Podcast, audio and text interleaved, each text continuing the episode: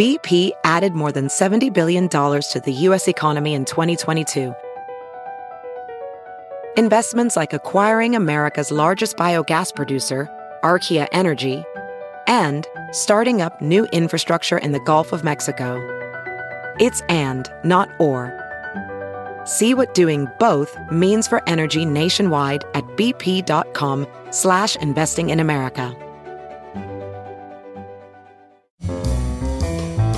This is Merriam-Webster's Word of the Day podcast for Tuesday, May 8th.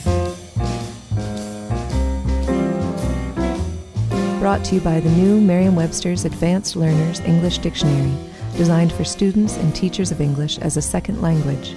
Learn more at learnersdictionary.com. The word of the day for May 8th is torrid, spelled T O R R I D. Torrid is an adjective that means parched with heat, especially of the sun, hot. It can also mean giving off intense heat or scorching, or, more broadly, torrid can mean ardent or passionate. Here's the word used from an article by Joe W. White in the Times of Shreveport, Louisiana.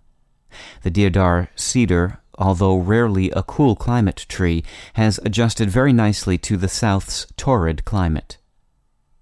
The word torrid derives from the Latin verb torrere, which means to burn or to parch, and is an ancestor of our word toast.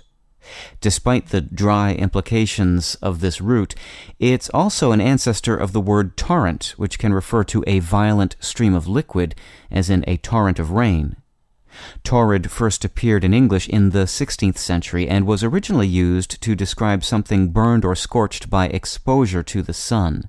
The term torrid zone later came about to refer to tropical regions of the earth. By the end of that century, the word had taken on the extended meaning that we know today, suggesting fiery passion. With your word of the day, I'm Peter Sokolowski. Visit the all new learnersdictionary.com, the ultimate online home for teachers and learners of English. A free online dictionary, audio pronunciations, custom study lists, and interactive exercises are available now at learnersdictionary.com.